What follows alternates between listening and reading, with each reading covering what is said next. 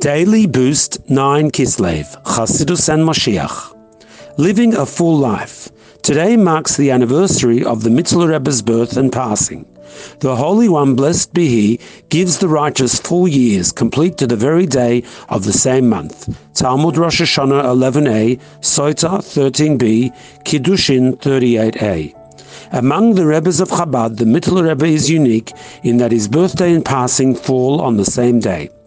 Although all of the righteous men merit full years spiritually, this is not usually expressed in the actual dates of their passing.